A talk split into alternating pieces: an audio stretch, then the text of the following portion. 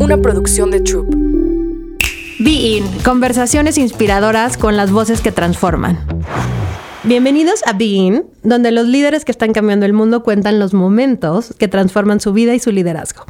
Hoy tenemos a María Vélez, fundadora y CEO de Crack the Code, escuela de informática para niños y adolescentes, que busca fortalecer las habilidades tecnológicas de los niños mediante el juego y enseñarles a crear tecnología, porque María dice que todos consumimos tecnología, pero no nos enseñan cómo crearla. Exactamente. Bienvenida, María. Muchas gracias por tenerme acá y por tener la oportunidad de conversar con ustedes de esta temática tan importante. Sí, es que estamos emocionadísimos. Yo cuando hace rato, ustedes no estaban, pero ya nos estábamos nosotras conociendo, y platicábamos que sí, que ahorita los niños y a los adolescentes les llama mucho la atención programar y saber hacerlo, pero hay que, hay que seguirlos llevando por el camino de que estén interesados y no se queden por ahí.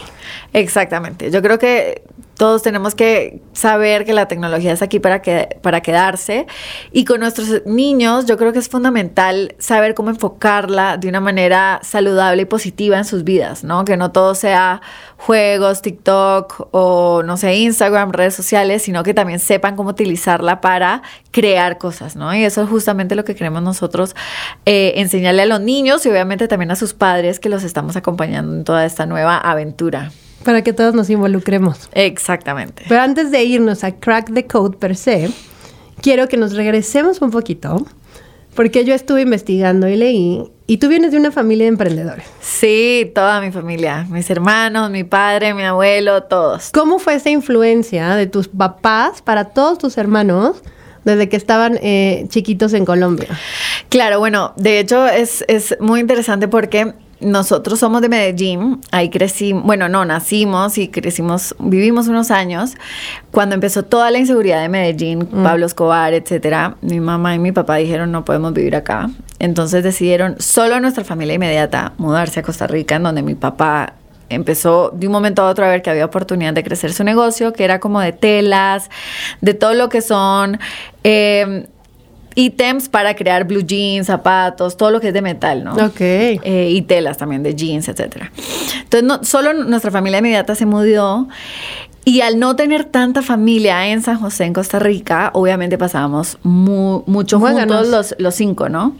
Entonces me acuerdo los fines de semana acompañamos a mi papá a ver la fábrica, abrir, cerrar. Los fines de semana, Marcela y yo, mi hermana, cortábamos hilitos de las marquillas de los, de los jeans para sus clientes. Mi hermano los veranos trabajaba ahí. Entonces como que vivimos esta montaña rusa de emprendimiento con mi papá muy de cerca y se nos quedó grabado. Nosotros, mi tío tiene también una empresa de cueros, eh, tiendas, digamos, que venden eh, bolsos y correas. Entonces, las vacaciones también mi hermana y yo trabajamos vendiendo. Desde los 13 años empacamos los regalos en la tienda. Entonces, como que siempre se nos quedó grabado.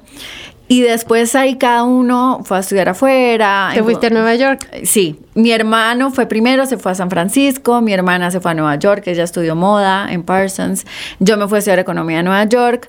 La primera que decidió emprender fue mi hermana Marcela, que se mudó con una amiga a Barcelona y dijeron, vamos a empezar a un negocio de, de lujo, de bolsos, de cuero.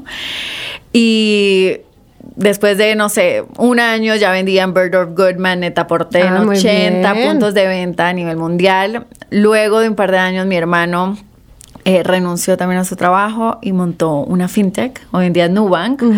Eh, y luego, cuando fue mi momento, ya me casé con un peruano, me dijo, mudémonos a Lima. Llegué a Lima y dije, este es Pero a ver, ahí me voy a regresar, porque Perú estaba muy marcado en ti.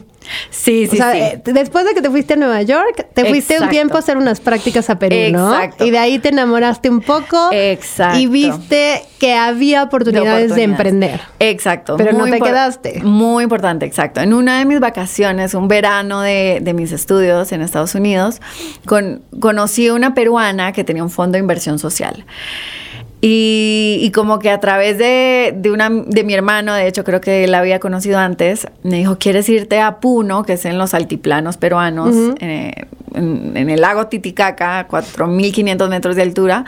Me dijo, ¿quieres hacer una práctica con Rosana? Y te vas a ir a vivir dos meses a Puno. Y dije como, wow, sí, hagámoslo.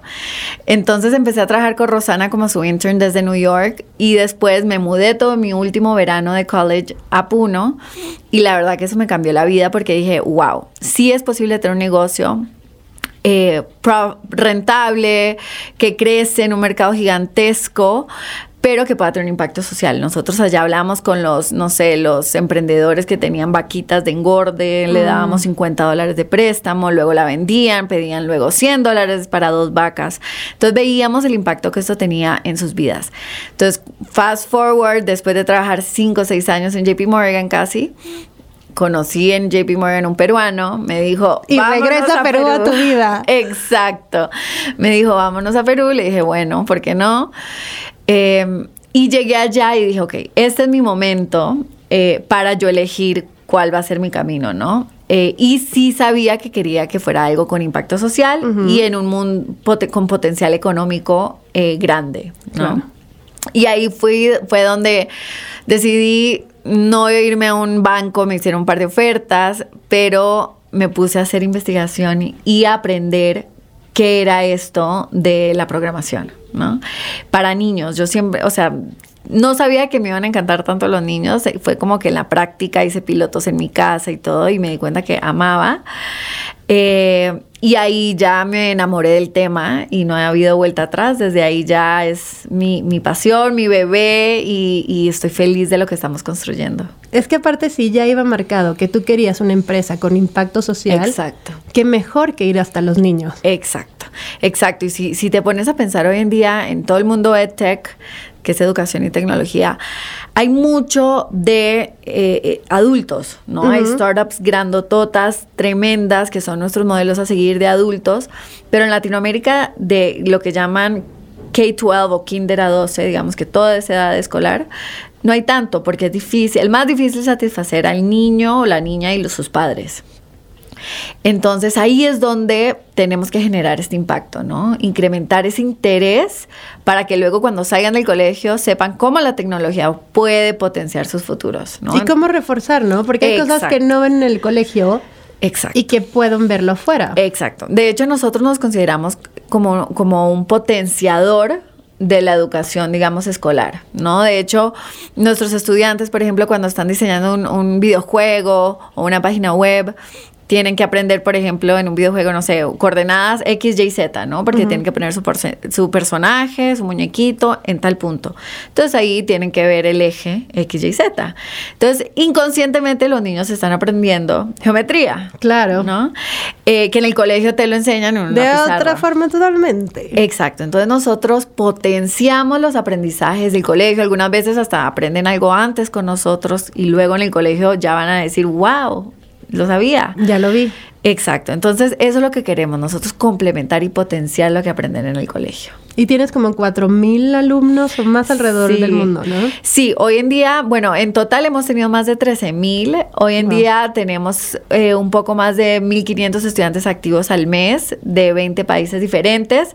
Nuestros países de foco son México, Perú y Colombia. Sin embargo, por recomendaciones de niñitos, no sé, por ejemplo, en México que tienen familiares en Estados Unidos, en Europa, ya nos han venido a buscar y por eso es que ya tenemos niños de tantas nacionalidades. Qué increíble. Sí, sí, sí. La verdad que es súper interesante y, y, reafirma, digamos, que hay una necesidad y un interés por este tema, ¿no? Que solo va a incrementar mientras más padres, más colegios, más instituciones se den cuenta que es crucial que los niños y niñas salgan del colegio sabiendo qué es esto y cómo pueden utilizarlo para sus futuros. No, y que, se, y, que sepan que, que, es una empresa confiable. Exacto. Que está en varios países, porque luego es eso, ¿no? De, pero ¿cómo voy a hacer que se conecte? Y no voy a estar yo todo el tiempo. ¿Cómo sé si se va a aprender algo en lo que a lo mejor yo tampoco sé tanto? Claro, claro, claro. De hecho, es algo súper curioso porque hay papás, hemos eh, eh, investigado bastante nuestros padres, ¿no? De familia, mamás y papás.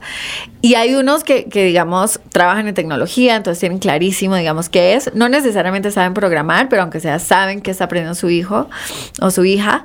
Y por otro lado, hay otros que saben que sus niños aman la tecnología. Ellos no entienden mucho el tema, pero dicen, bueno, si a mi niño o mi niña le va a gustar la tecnología, ok, enfoquémoslo de una manera positiva, ¿no? Entonces, que no, no, no les interesa tanto entender qué es lo que están haciendo, pero sí que el niño, la niña, esté en un entorno saludable aprendiendo de esta temática, ¿no? Tan importante. Y luego hay otros que, que saben que simplemente que a sus niños y, niñas les encanta el tema, entonces nada más los quieren ver felices, entonces están ahí desarrollando ellos felices, ¿no? Entonces, hemos identificado tres perfiles eh, pero sí con el tiempo, obviamente, esto se va a volver algo más eh, como conocido y entendido de que es tan importante. No, ya el metaverso, ya te piden, oye, es que necesito comprar monedas, es que mi, no sé, no, es muñeco, pero como se llame el de los juegos. Claro. Y que ese tiempo de pantalla sea un tiempo más inteligente, ¿no? Exacto, exacto. Hoy en día, de hecho, con la pandemia, todas estas, eh, digamos, eh, las reglas, digamos, por así decirlo, que habían de tiempo en pantalla cambiaron muchísimo. De hecho, la Academia, eh, Academia de Pediatría Americana, pre-pandemia decía, no, por grupo de edad, digamos, no sé, tres años, equivale a lo permitido, lo aceptable es 30 minutos de mm. tiempo en pantalla. 10 años, no sé, hora y media. Con la pandemia lo cambiaron a lo que ellos llaman en inglés three C's. Contenido, niño y contexto. Ok. Eh, child context, context and content. Y es básicamente que dependiendo de tu niño, hay niños, tú sabes, que son como que más adictivos, que no pueden parar, hay otros que ah, hacen un poquito y sin problema se separan.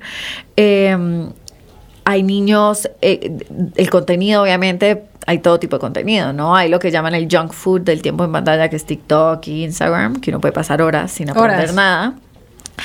O hay cosas más educativas, ¿no?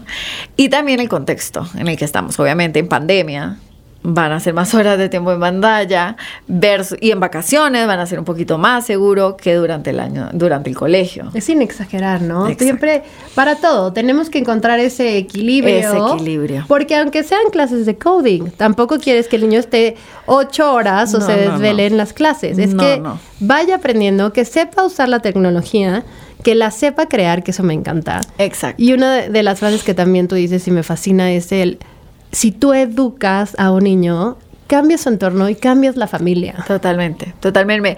No, no hay que, no se gana nada prohibiendo algo del todo, no se gana nada vetando, digamos que en tu household se utilice la tecnología. Hay muchas madres y padres nos llaman porque hay peleas en la casa por el tiempo en pantalla. Entonces lo que hay que hacer es llegar a acuerdos con los niños, ¿no? Mentorearlos en este uso, hay que estar cerca, hay juegos en donde hay chats, no sé, como lugares de, chatearse con extraños. Entonces tenemos que, cuidar eso. Exacto, hay que acompañarlos, mentorearlos, enseñarles lo bueno y lo malo. Eh, porque si no, de aquí en adelante, mira lo de ChatGPT, ya van a salir cosas recién es el inicio. Mejor estar informados y mejor que, sepan por dónde. Exacto, y hay que aceptar que está aquí para quedarse, ver cómo la utilizamos para el beneficio de nuestros niños y para el beneficio de sus futuros y acompañarlos en esta aventura, porque de aquí en adelante, con esto de, inteligencia eh, artificial y todo lo que se viene, cada vez va a ser más complicado. ¿Cuál es tu página de internet de Crack the Code para quienes nos escuchan?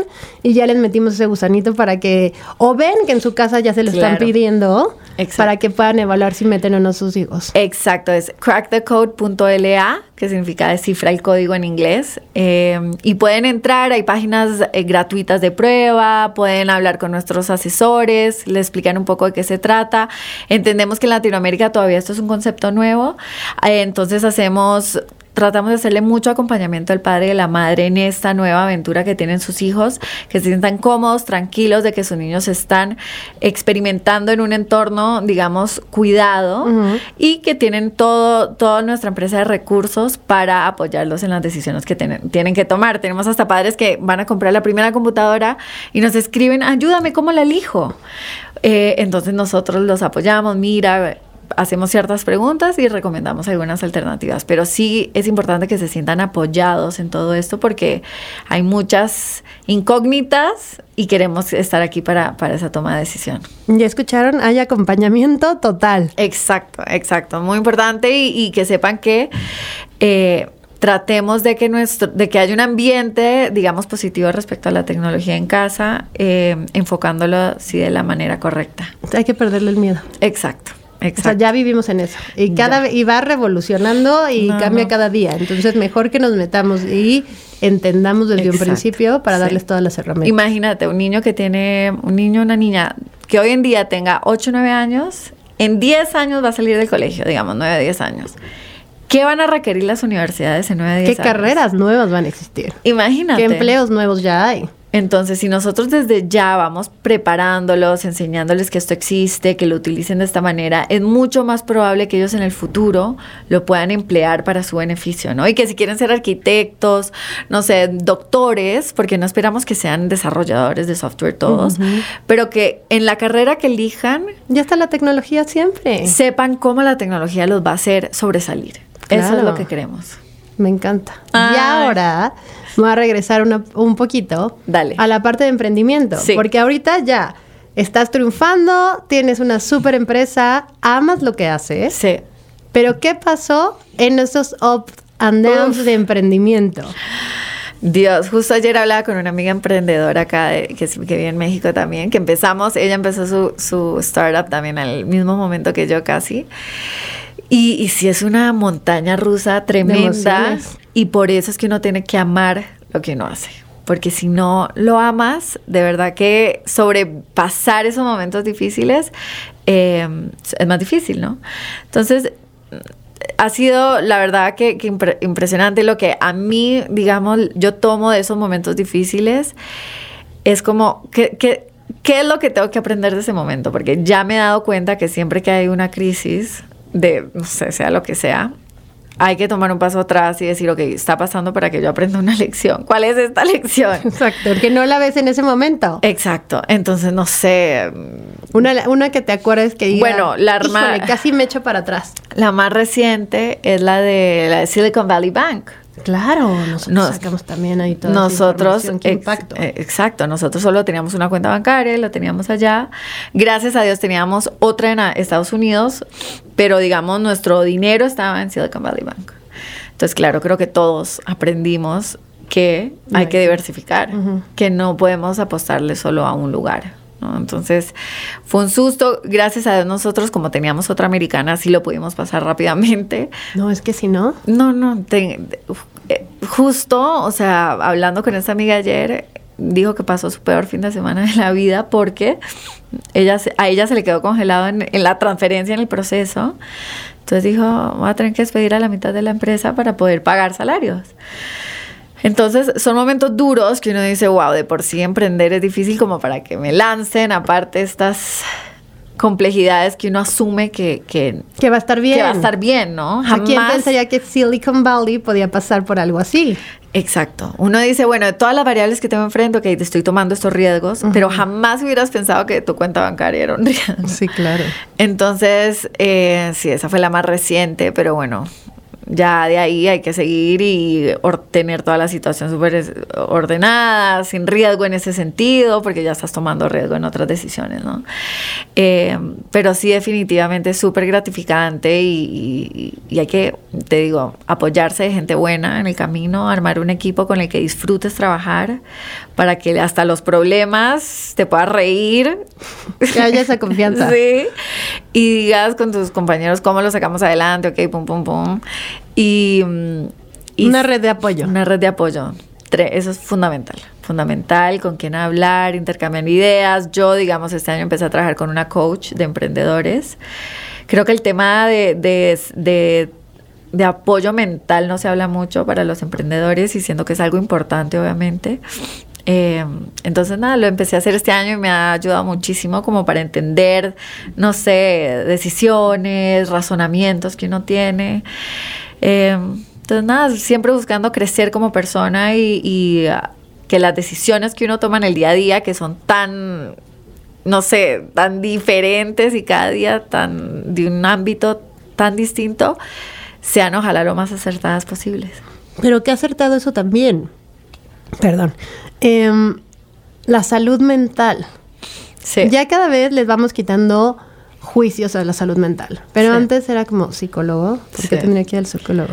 Pedir ayuda, porque si, o sea, voy a emprender, es mi sueño, lo puedo hacer, y si no es hacerte chiquito. Exacto. No, yo creo que, o sea, es fundamental y hoy en día eh, por ejemplo, mi coach, ella es enfocada en emprendedores y entonces es como una mezcla entre coach y psicóloga que te ayuda con temas personales y también de tu negocio, ¿no? Manejar juntas directivas, manejar toma de decisiones o crisis, te ayuda como a tomar un paso atrás, a evaluar, a entender y a armar, digamos, tu plan de acción de ahí en adelante. Entonces es como un, sounding board. Yo en particular, digamos, no tengo co-founder. Ok. Entonces... No hay con quién hagas esa réplica. Exacto. Entonces... De si es el camino correcto o no es el camino correcto. Y balancear estrés. Yo creo que algunas veces con un co-founder, yo estoy panicking y mi compañero está, ok, no, estamos tocando tierra, te ayuda como a armar tu plan, pero si estás tú solo, sí puede ser más complejo, ¿no? Entonces sí es fundamental tener este apoyo para poder evaluar, eh, conversar, escucharte a ti misma, decir qué está pasando y entender y de ahí seguir avanzando, ¿no? Respirar el problema y buscar posibilidades. Exacto. exacto, exacto. Muy importante. Así que sí, nada, así vamos muy emocionados con, la dirección en la que va la empresa, pero obviamente siempre con sus, sus, retos diarios, ¿no? Como normal, pero, pero sabiendo, aprendiendo cómo manejarlos de una mejor manera. ¿Qué tipo de líder consideras que eres? Em, yo soy exigente, pero sí me gusta contagiar esta pasión con mi equipo, alinearlos a nuestra misión. Eh, y también siempre trato de motivar esto de divertirnos en el trabajo, ¿no? Que cada reunión al inicio conversemos cinco minutos, hablemos del fin de semana, nos riamos. Ahora con la virtualidad es aún más importante, ¿verdad? Buscar estos espacios en el día a día, o si no todo se vuelve ejecución y no hay estos espacios de divertirnos, ¿no? Eh, entonces sí te diría que una combinación entre divertida, exigente y también apasionada. Claro, es que no todos los días te vas a, despertar con el mismo ritmo. Y si esa pasión no existe en ti, te va a costar más trabajo. Tal cual, tal cual. Yo creo que hoy en día todos nos movemos mucho más por, por nuestro propósito y por la misión, ¿no? Y en educación es aún más particular, ¿no? Porque estamos, o sea, vamos a ver los niñitos y vemos sus sonrisas, vemos sus agradecimientos, vemos los mensajes de los papás, nosotros trabajamos con niños de todo poder adquisitivo, tenemos proyectos con empresas de impacto social espectaculares, niñitos de bajos recursos que de ninguna manera hubieran aprendido esto. Eh, y niños que, que sí lo pueden acceder, pero lo necesitan porque no lo reciben en sus colegios, ¿no? Entonces, poder tener un impacto across the board en, en, niños y niñas que necesitan esto para sus futuros, de verdad que es súper motivador y lo que tenemos que trabajar más dentro de la empresa es que de todas las diferentes áreas, eh, estemos cerca a los niños, ¿no? Porque de verdad, si nos desconectamos de nuestro propósito y nuestra misión, yo creo que se nos va olvidando de verdad que... el día a día te come. exacto. Y entonces quiero fomentar de que estemos mucho más cerca a nuestros niños porque ese es, ese es nuestro motor al final del día. Y pasar esa misión, como dices. Si la tienen claro, todos saben hacia dónde ir y qué pueden aportar nuevo, ¿no? Tal cual. Tal cual. Desde cada una de, nuestras áreas, marketing, ventas, operaciones, estamos aportando a que esos niños aprendan, ¿no? y multipliquen yo creo que los beneficios en sus vidas y los de sus familias. Así que es muy motivante eso. ¿Y qué le dirías a alguien que nos está escuchando ahorita y que a lo mejor de lo que hemos platicado algo ya le, le dio o se identificó de, mm, si tengo un trabajo estable ahorita, que todos lo vemos como de, ah, no, si vas de 8 a 8 tienes un trabajo estable. Exacto. Pero quieren emprender. ¿Qué es lo primero que tendrían que, que ver? Yo te diría que, bueno, les diría a todos que si van a emprender, busquen algo que aman.